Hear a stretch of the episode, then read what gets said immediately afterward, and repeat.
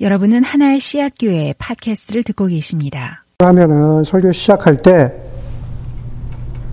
그 intro가 있잖아요. intro가 있는데 오늘 intro가 없습니다. 그러니까는 바짝 정신 차리고 들으세요. 그죠? 곧바로 본문으로 들어가니까 네, 드시면서 드시면서 이렇게 정신 바짝 차리고 들으세요. 오늘 아, 예수님께서 11장에서 오늘 11장 1절에서 13절에서 기도에 관해서 네, 말씀하십니다. 기도에 관한 굉장히 유명한 아, 본문인데 아, 우리가 안다고 생각하지만 뭐 성경에 다 그렇지만은 또 제대로 모르는 것들이 있습니다. 그래서 오늘 기도에 관한 그 본문을 우리가 함께 배우면서 배우면서 기도에 대해서 제가 오늘 설교 제목이 모두 이렇게 기도합시다라는 것인데 그 방식에 대해서라기보다는 아, 성경에 보면은 기도에 관한 본질에 대해서 말하는 여러 구절들이 있는데 정말 기도의 본질이 뭔지에 대해서 아, 여러분들이 오늘 본문을 통해서 좀 배우면 좋겠다라는 생각입니다. 11절, 1절에서 4절까지는 사실은 마태복음에 나와 있는 것처럼 어, 누가복음의 버전이죠. 주기도문의 누가 누가복음 버전인데 짧게 줄어들어 있습니다. 짧게 줄어들어 있는데 그 본문을 포함해서 오늘 예수님께서 기도에 관해서 뭘 말씀하고 계시는가? 제가 자주 하지 않지만 오늘은 이제 세 가지 정도 포인트로 말씀을 드리려고 합니다. 첫 번째 예수님께서 오늘 기도에 관해서 말씀하시는 것은 뭐냐면은 기도는 부끄러움 없이 간구하는 것이다라는 겁니다. 기도는 부끄러움 없이 간구하는 것이다. 예수님이 주기도문에 대해서 말씀하신 다음에 1절에서 이렇게 말씀하시죠. 제자들 가운데 한 사람이 그에게 말하였다. 주님, 요한이 자기, 여기선 세례 요한입니다. 세례 요한이 자기 제자들에게 기도하는 것을 가르쳐 준과 같이, 가르쳐 준 것과 같이, 우리에게도 그것을 가르쳐 주십시오. 그랬더니만 예수님이 2절과 4절에서 주기도문에 대해서 말씀하십니다. 그러고 나서 5절에서 기도에 관한 비유를 말씀하시죠. 너희 가운데, 그러죠. 너희 가운데. 복수입니다. 다시 말해서 개인이 아니라 기도를 배우고자 하는 우리 모두에게 그리스도인들에게 교회에게 대하여 가르쳐 주시는 기도에 관한 말씀이라는 겁니다. 너희 가운데 누구에게 친구가 있다고 하자. 그가 밤중에 그 친구에게 찾아가서 그에게 말하기를 여보게 내게 빵 세 개를 꿔주게라고 그렇게 말합니다.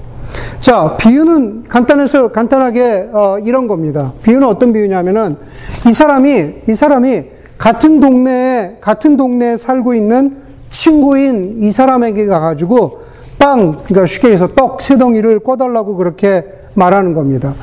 떡을 꿔달라고 하는 그 이유는 6절에 나오죠. 6절에 보니까는 내 친구가 여행 중에 내게 왔는데 그에게 내놓을 것이 없어서 그러네, 그럽니다. 이 사람이 이 사람에게 떡을 꿔달라고 하는 이유는 이 사람에게 친구가 하나 있어요. 친구가 하나 있는데 이 친구는 멀리 사는 친구라는 겁니다. 멀리 사는 친구가 갑자기 밤, 밤중에 이 친구를 찾아왔는데 먹을 게 내놓을 게 없는 거예요.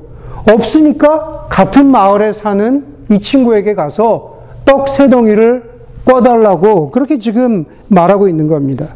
여기서 우리는 우리가 흔히 이야기하는 대로 중동의 문화, 환대의 문화를 잘 이해할 필요가 있는데 중근동에서는 뭐 대부분의 어, 아시아 문화권 혹은 중근동 문화권이 그렇지만 손님을 잘 접대해야 하는 문화, 손님에게 호의를 베풀어야 하는 그러한 문화가 있다고 합니다. 그 호의를 베풀어야 한다는 것은 그 손님이 언제 찾아왔는지 그 타이밍과 상관없이 한밤중에 찾아, 찾아오더라도 잘 베풀어야 된다는 거죠. 또 지금과 달리, 뭐 지금이야 먹을 것들이 많지만 지금과 달리 그때는 아, 먹을 것이 넉넉하지 않았습니다. 떡이라고 표현되기도 하고 빵이라고 표현되기도 하는데 그냥 먹을 만큼만 만들었습니다. 빵을 만드는 일 예레미야에 보면은 7장 18절에 이렇게 말씀하고 있죠. 자녀들은 나무를 줍고 아버지는 불을 피우고 어머니는 반죽을 만들어서 떡을 굽는다. 예수님 당시에 어느 집에서든지 빵을 만들고 반죽을 만들고 떡을 구우면 동네 다른 집에서 아, 저 집에 좀 떡의 여유가 있겠구나. 먹을 것의 여유가 있겠구나 라고 추측할 수 있는 상황이라는 거죠. 아마 그래서 찾아갔는지도 모르겠어요. 자, 다시 본문으로 돌아가면은 이 사람은 이 사람에게 떡을 꿔달라고 간청을 했더니 그 간청을 받은 이 사람의 대답은 7절, 8절에 나와 있죠. 7절, 8절에 보니까는 저 사람이 아, 이렇게 말하는 거죠. 안에서 대답하기를 나를 괴롭히지 말게. 문은 이미 닫혔고 아이들과 나는 이미 잠자리에 누웠네. 내가 지금 일어나서 자네의 청을 들어줄 수 없다 하겠느냐. 내가 너희에게 말한다. 그 사람의 친구라는 이유로는 그가 일어나서 청을 들어주지 않을지라도 그가 졸라대는 것 때문에는 일어나서 필요한 만큼 주겠다. 떡을 꺼주긴 꺼주는데 친구기 때문에 꺼주는 게 아니에요. 그렇죠? 친구기 때문에 꺼주는 게 아니라 밤에 와서 졸라대기 때문에 꺼준다. 예. 친구라고 꺼주기에는 너무 밤도 늦었고, 야, 아무리 뭐 손님이 왔다지만 이거 한밤중인데 너무하지 않냐? 애들 다 자고 있는데 온 가족이 일어나야 되고 너무 번거롭다. 그러나 네가 졸라대기 때문에 친구라는 이유가 아니라 졸라대기 때문에 그렇게 준다라고 말합니다. 여기서 졸라댄다 혹은 간청한다 라는 그러한 그 뜻을 가지고 있는 헬라어 단어 우리 누가 보면 헬라어 단어는 아나니데이아라는 단어입니다. 아나니데이아. 아나니데이아는 영어로 굳이 번역하자면은 shamelessness 혹은 boldness죠. shame 뭐 거의 비슷한 뜻이죠. shamelessness 부끄러움이 없다. boldness 담대하다라는 그 두 가지 의미가 아, 담겨져 있는 겁니다. 다시 말해서 이 사람은 비록 밤은 늦었지만 부끄러움 없이 내가 너의 간청함을 인해서 준다. 다시 말해서 네가 부끄러움 없이 얼굴이 두껍게 뭐 그런 뜻이겠죠. 얼굴 두껍게 담대하게 와서 간청하니까 내가 떡을 꿔준다라고 그렇게 말하는 겁니다. 너의 담대함 때문에. 이거 요즘에 왜 이런지 모르겠어, 이거. 어. 아, 구글 정말. 구글 정말, 구글 폰. 예. 싸서 샀는데. 예, 다시 갈 거야. 분명히 다시 갈 거야. 예. 여러분, 근데 우리가 5절에서 8절까지를 보면은 내가 너를 간청했다, 졸라댔다 라고 했을 때 우리가 흔히 이 구절을 보면서 가지고 있는 오해 중에 하나는 뭐냐면은 계속 간청했다라는 겁니다. 끊임없이 간청했다, 계속 간청했다. 기도에 관해서 우리가 가지고 있는 그, 그, 아, 편견 중에 하나죠. 계속 끊임없이 간청했다. 그런데 오늘 여기 본문에 보면은 끊임없이 계속해서 관청했다라고 하는 반복해서 무엇인가 요구했다라고 하는 그런 뉘앙스는 없습니다. 예. 만약 이 구절을 구절과 연결시킨다면은 기도와 연결시켜서 생각하면 다시 말해서 끊임없이 구하고 끊임없이 찾고 끊임없이 문을 두드리면 기도가 응답될 것이다 라고 생각을 하고 그 근거는 어디냐? 바로 여기 8절에 간청함이라고 생각하는 거죠. 예, 간청을 끊임없음과 곧바로 우리가 이렇게 연결시킨다는데 그렇게 생각하고 있는데 본문은 거기에 대해서 말하고 있지 않다라는 겁니다. 그냥 단지 단지 기도는 어, 담대하게 간구하는 것, 예, 담대하게 간구하는 것에 대해서 말하고 있는 겁니다. 오늘 5절에서 8절에 나오는 이 주인공은 담대하게 요청했고 그리고 한 번에 응답받았어요. 담대하게 요청했고 한 번에 어, 응답받았습니다. 부끄러움 없이 기도하는 것, 그것이 5절에서 8절의 비유가 우리에게 가르쳐 주고 있는 기도에 관한 교훈입니다. 부끄러움 없이 간구해라. 몇 년 전, 정확히는 2012년, 2012년에 옥스포드 사전을 만드는 영국 옥스포드 출판사가 매해 그해 단어를, 올해의 단어를 어, 선정을 했습니다. 그 2012년 올해의 단어가 뭐냐 하면은 여러분 그런 단어 들어보셨어요? 어, omnishambles? 네, omnishambles. 그게 어, 2012년에 올해의 단어, 단어라고 해요. omnishambles의 단어의 뜻은 한국말로 굳이 번역하자면 총체적 난국이라는 거. 네, 총체적 난국.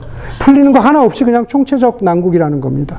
그래서 설교를 준비하면서 도대체 2012년에는 어떤 사건이 있었길래 이 출판사가 올해의 단어를 omnishambles, 총체적 난국이라고 정했는지 2010년 10대 사건을 그냥 잠깐 찾아봤습니다. 찾아봤더니만은 어, 이런 겁니다.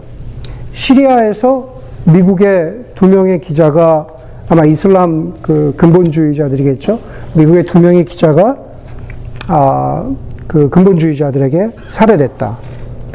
아프가니스탄에서 있었던 아프가니스탄과 미국과의 전쟁에서 미국 그 전사자가 어, 2천 명에 도달한 게 그게 2012년이다.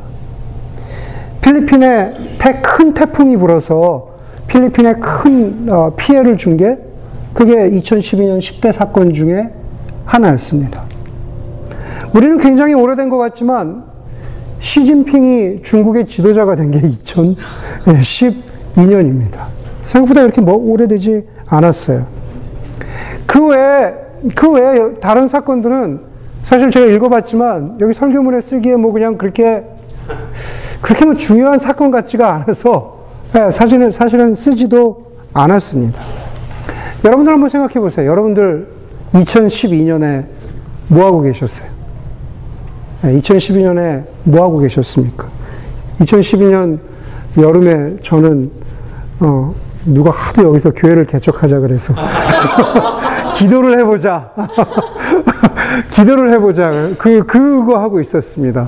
네. 성경 은규 부부한테도 기도해봐라. 우리가 기, 기, 교회 개척할 건지 2012년 생각하면은 그 생각만 납니다. 여러분 2012년을 되돌아보고 지금 2019년 여러분의 2019년 이제 거의 다 한 해가 거의 다 갔는데 2019년과 비교해 보면 어떻습니까? 더 나아졌습니까? 아니면 옴니 샴블스라는 단어처럼 더 총체적으로 더 난국입니까? 2012년의 10대 사건들은 10대 사건에도 끼지 않을 만큼 더 끔찍하고 더 잔인하고 더 비인간적인 뉴스들이 아마 2019년을 지나고 나면은 더, 어, 이, 이 기사를 채우지 않을까. 그냥 제가 그냥 감으로 느끼기에도 그렇지 않을까라는 생각이 듭니다. 총체적 난국이라, 난국이라고 하는 그 강도가 사실 해가 갈수록 점점 더 강해지는 것 같아요. 여러분, 이런 생각을 해봤습니다. 기도와 더불어서. 그런데 어쩌면은 옴니션버스, 총체적 난국이라는 것은 다름 아닌 저와 여러분들, 어쩌면 우리의 영혼, 영혼의 상태는 아닐까. 과연 우리의 영혼의 상태, 우리의 존재의 상태는 지금 어디에 와 있을까?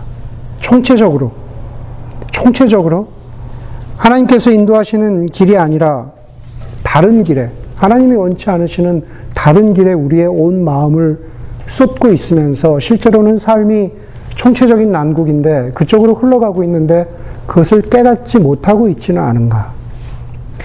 미국의 아메리칸 인디언들은 말을 타고 광야를 달리다가 잠시 어, 멈추어 선다고 하죠. 왜냐하면 말을 타고 너무 빨리 달리면 자기의 영혼이 자기를 쫓아오지 못할까봐 영혼을 기다려주는, 기다려주는 시간을 아, 가졌다고 합니다.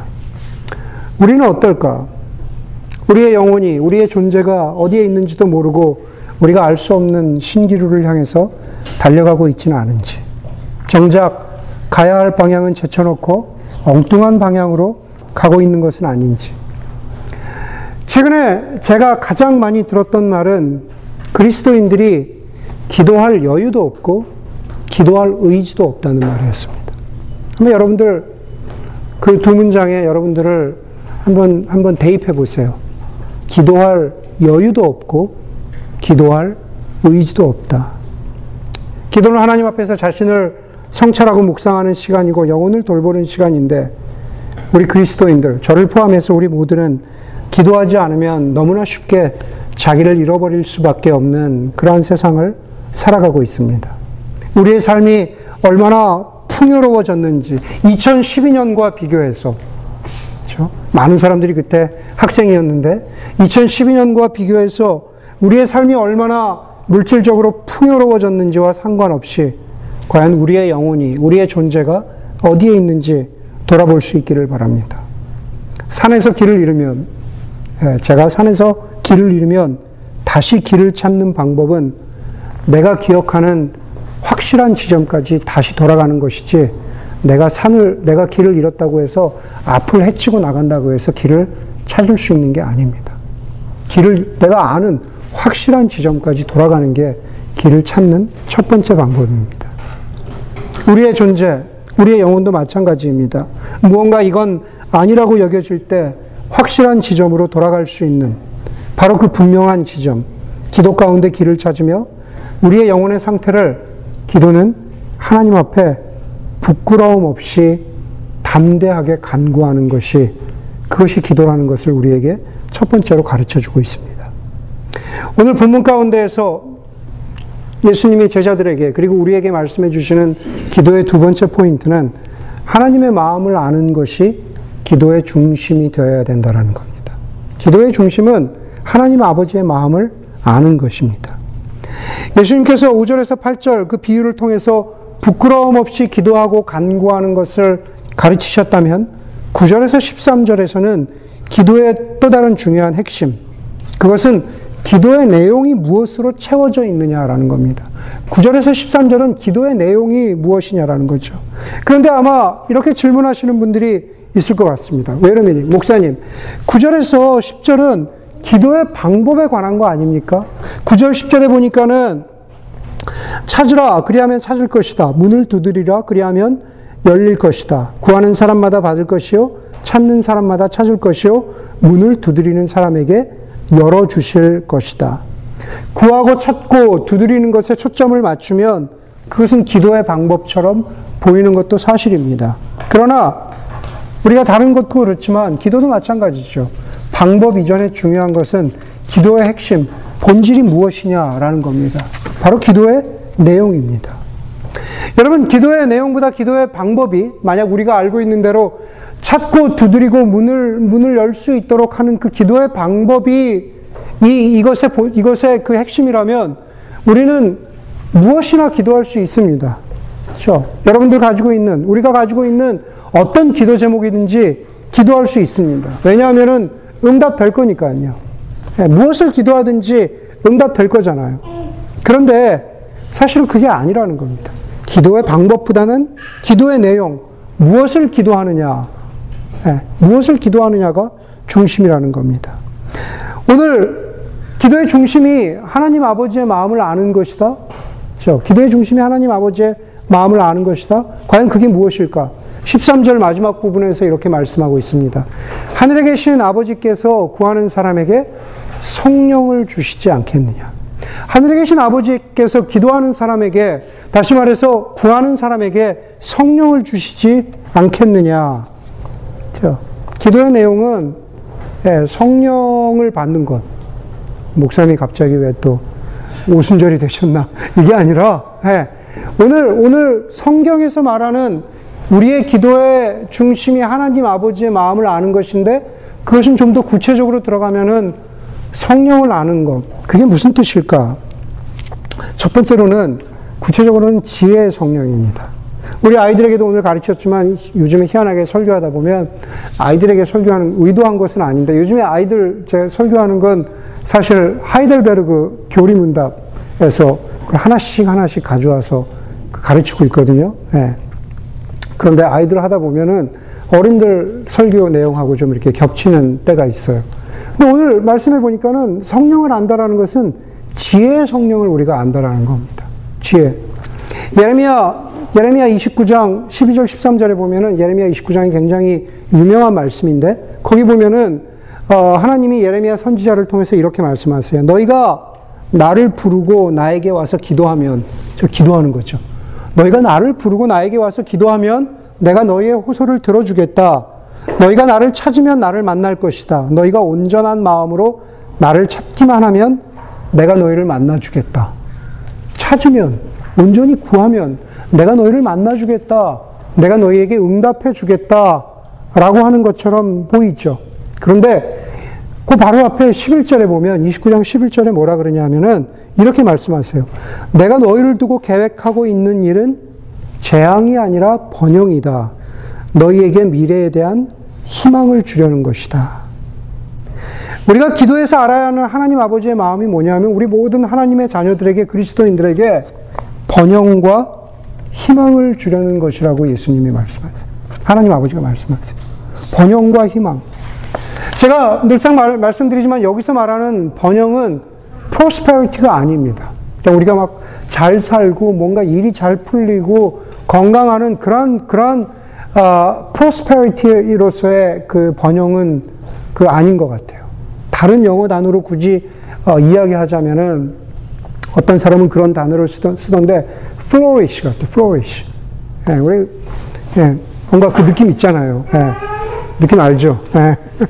그 flourish 번영입니다. 그게 하나님 방식의 번영이라는 거죠. 그것은 우리가 말하는 행복과는 다릅니다. 사도 바울이 사도 바울이 말하 사도 바울이 자신의 고백을 통해서 인간의 번영에 대해서 말하고 있죠. 뭐라고 말하냐면 사도 바울이 이렇게 말합니다. 내가 풍성하게 살 수도 있고 가난에 처할 수도 있지만은 내 안에 계신 그리스도로 말미암아 내가 내가 자족한다. 사도 바울에 무엇이 있었습니까? 사도 바울에게 하나님이 자신에게 주신 소명, 콜링이 있었죠. 하나님이 주신 소명 때문에 내가 내가 풍성하게 살 수도 있고 가난하게 살 수도 있지만은 그것과 상관없이 외적인 조건과 상관없이 나는 내, 내 영혼의 상태, 존재의 상태는 플로리시하다. 번영했다. 라고 이렇게 말하는 거죠. 여러분, 사도 바울에게, 사도 바울이 대단하기 때문에 뭐 사도 바울에게 소명을 주셨다라는 거기서 끝나지 않고 저는 믿기로 저 여러분들, 우리 그리스도인들 모두에게는 하나님이 주신 소명이 있다고 믿습니다. 인생 전체를 걸치는 소명이 있고, 그리고 인생 전체를 걸쳐서 나아가는 소명 가운데 인생의 각 부분, 부분, 부분에서 주시는 그러한 소명이 있다고 믿습니다. 그 소명대로, 그 소명을 추구하고 그 소명대로 살지 않으면 그리스도인들의 삶 가운데, 영혼의 삶 가운데 공허함을 느끼는 거예요. 풍성한 것 같은데, 잘 사는 것 같은데, 어느 시점에 이게 다가 아닌데 라고 하는 그러한 공허함을 느끼는 겁니다. 기도하면 하나님 마음, 아버지의 마음을 알게 되면 저 하나님께서 그러한 지혜를 주시는 거죠. 어, 하나님 지혜를 주시는 거예요. 내 인생에 이게 다가 아닌데 내 인생에 분명한 소명이 있는데 그것을 찾아가는 게 하나님 아버지의 마음이죠. 그렇기 때문에 지혜를 추구하면은 당연하게 함께 올 수밖에 없는 것이 분별의 성령입니다. 지혜를 갖게 되면 어, 인생을 분별하게 되죠. 우리 교회 수양의 강사로 몇 년 전에 오셨던 김성환 목사님에게 들은 얘기입니다. 목사님이 스쿠버, 스킨, 그 스쿠버 다이빙을 하시는데 그걸 하면서 어, 물속에 들어가서 전복을 잡는 경우가 많다고 하더라고요. 아시는 대로 그 생전복은 목사님 말씀에 따르면 그냥 가지고 오면은 막 300불, 400불씩 하나에 빨간 전복인가? 뭐 하여간 그거는 그렇게 준대요. 일식집에서. 그 정도로 비싸대요. 그래서 전복을 발견하게 되는데 대개 전복은 수초, 미역 같은 걸 먹고 자라잖아요. 그렇대요. 제가 안 들어가 봐서 모르는데 전복이 그런 미역이나 수초를 먹고 자란대요. 그래서 수초를 해치고 수초를 해치고 가다 보면 전복을 발견하게 된다는 거죠. 전복을 발견하면 그 전복을 캐낼 때까지 그 물속에 머무르고 싶은 유혹이 든다는 거죠. 그런데 어, 이게 이제 그 산소통을 메고 들어가는 게 아니라 그 호흡을 참으면서 들어가는 거죠. 그런데 호흡이 짧으니까 다시 올라, 이게 숨을 쉴 수가 없으니까 올라, 올라오게 되는 거죠. 그러니까 사람들이 그렇게 물어본대요.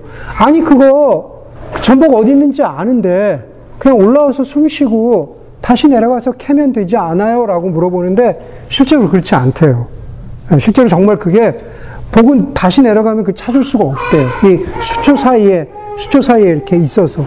그래서 숨을 참으면서, 숨을 참으면서 전복을 캐다가, 전복은 캤는데 올라오다가 수초에 발이 엉켜서, 수초에 발이 엉켜서 죽는 경우가 그게 전복해다가 죽는 사람들의 대부분이래.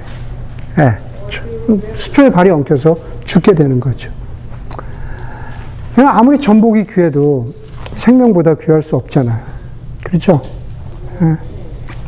욕심이 나도 그 욕심을 잘라내고 올라와야 되죠. 분별의 성령은 바로 그런 겁니다. 하나님께서 우리에게 하나님 마 하나님 아버지의 마음을 안다라는 것은 하나님의 지혜를 갖게 되는 것인데 그 지혜는 무엇보다도 분별하게 된다라는 거죠. 분별하게 된다라는 것은 잘라내는 겁니다. 기도하게 되면 하나님이 기뻐하시지 않는 것을 잘라내게 되는 거죠.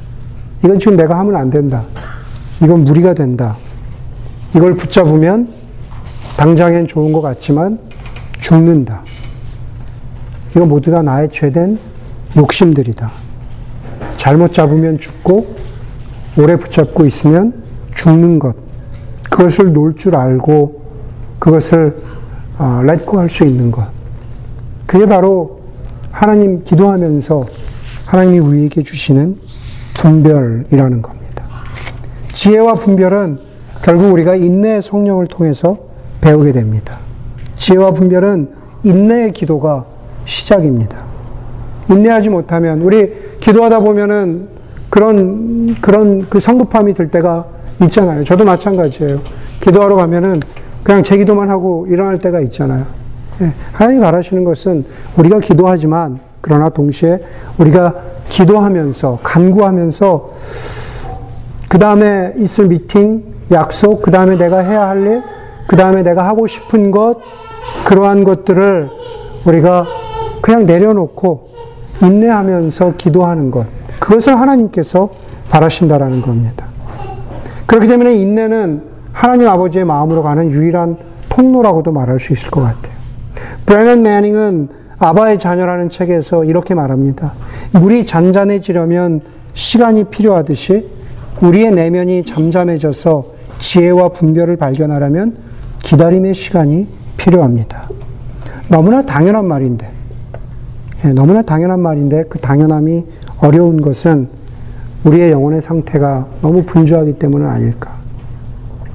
하나님께서 어, 담대하게, 담대하게 간구하는 것이 기도고, 두 번째는 하나님 아버지 마음을 아는 것이 기도다. 지혜와 분별과 인내. 마지막으로는 무엇인가 우리에게 응답하신 하나님 아버지를 신뢰하는 것이 기도다라고 가르쳐 주십니다. 무엇이 되었던 그 무엇이 되었던 하나님이 응답해 주신 것은 어, 우리가 신뢰하는 것. 하나님이 응답해 주신 것을 신뢰하는 것. 여러분, butterfly effect라는 단어 아시잖아요. 나비 효과. 여러분 아십니다. 아무 아주 아주 미미한 작은 움직임이 나중에 굉장히 큰 파장을 일으킨다라는 그러한 용어입니다. 실제로 기상 관측에서 처음 사용, 사용되었다고 하죠. 저 멀리 카리브해, 카리브해에서 시작된 아주 어, 날, 어, 나비의 날개짓 같은 아주 작은 구름이 결국에는 굉장히 큰 허리케인을 만든다라는 의미에서 butterfly 그 effect라고 그렇게 사용된 것입니다. butterfly effect의 핵심은 작은 것에 있죠. 굉장히 작은 것. 그런데 그 작은 것이 허리케인처럼 커져서 모든 것을 덮을 만한 굉장히 큰 효과를 갖는다. 사실 뭐 그런 그런 뜻이겠죠. 오늘 본문에서도 굉장히 주목받지 못하는 작은 단어 하나가 본문 전체를 덮습니다. 그리고 전체 톤을 결정하는 기도에 관한 전체 가르침을 결정하는 그러한 역할을 합니다. 13절을 함께 보면 13절에 너희가 악할지라도 너희 자녀에게 좋은 것들을 줄줄 알거든 하물며 하늘에 계신 아버지께서야 구하는 사람에게 성령을 주시지 않겠느냐. 이미 눈치를 채신 분들이 있을 것 같은데 바로 여기에서 중요한 굉장히 작은 단어 butterfly effect를 만들어내는 가장 작은 단어는 바로 하물며입니다. 하물며 하늘에 계신 너희 아버지께서요. 하물며. How much more? 영어 성경에 보니까는 how much more. 하물며는 바로 하나님 아버지가 어떠신 분이라는 것을 보여주는 그러한 단어입니다. 여러분, 하나님은 우리가 5절에서 8절에서 보는 것처럼 밤중에 아이들과 자고 있는 그런 친구와 같은 사람이 아닙니다. 반복해서 말씀드리지만 하나님은 우리가 자꾸, 자꾸, 자꾸 간청하니까, 귀찮게 하니까 내가 너의 친구됨을 인해서 주진 않지만 너의 간청함 때문에 준다라고 하는 그 비유에 나오는 그런 분이 아니다라는 겁니다. 여러분, 그 사람도, 비유에 나오는 그 사람도 친구됨을 인해서 주지, 주지는 않았지만, 담대하게 부탁하는 것을 보고 한 번의 부탁을 들어줬다고 하잖아요. 하물며, 하물며, 하나님은 어떠신 분인가? 하물며 하나님은 어떠신 분인가? 하나님은 가끔이 아니라 성경 전체를 통해서 우리에게 말씀하시는 하나님은 언제나 우리에게 가장 좋은 것, 가장 선한 것을 주시는 분이죠. 오늘 아이들에게 말, 말씀드린 것처럼 가장 좋은 것을 우리에게 우리의 삶의 식탁으로 가지고 오시는 분. 그것이 하나님의 사랑이고 하나님의 구원이잖아요.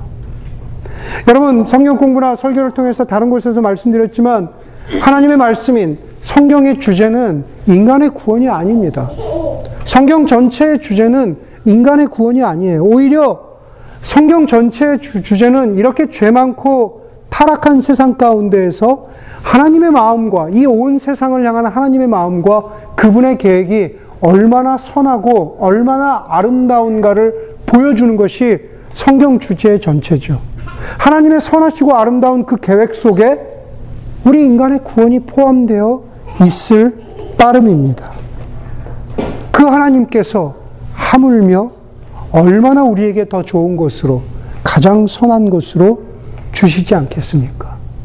무엇을 주시건 무엇을 응답하시건 심지어 그것이 나의 기도나 지금 우리가 하고 있는 나의 바램과 다르더라도 그 하나님을 신뢰하는 것 그것이 바로 우리가 기도해야 하는 모습입니다. 담대하게 간구하는 것, 기도를 통해서 하나님 아버지의 마음을 아는 것, 그리고 무엇으로 응답하시던 그 하나님 아버지를 신뢰하는 것. 그것이 바로 그리스도인과 교회 공동체가 함께 갖고 마음속에 새겨야 하는 기도의 모습이라고 그렇게 생각합니다. 함께 기도하겠습니다.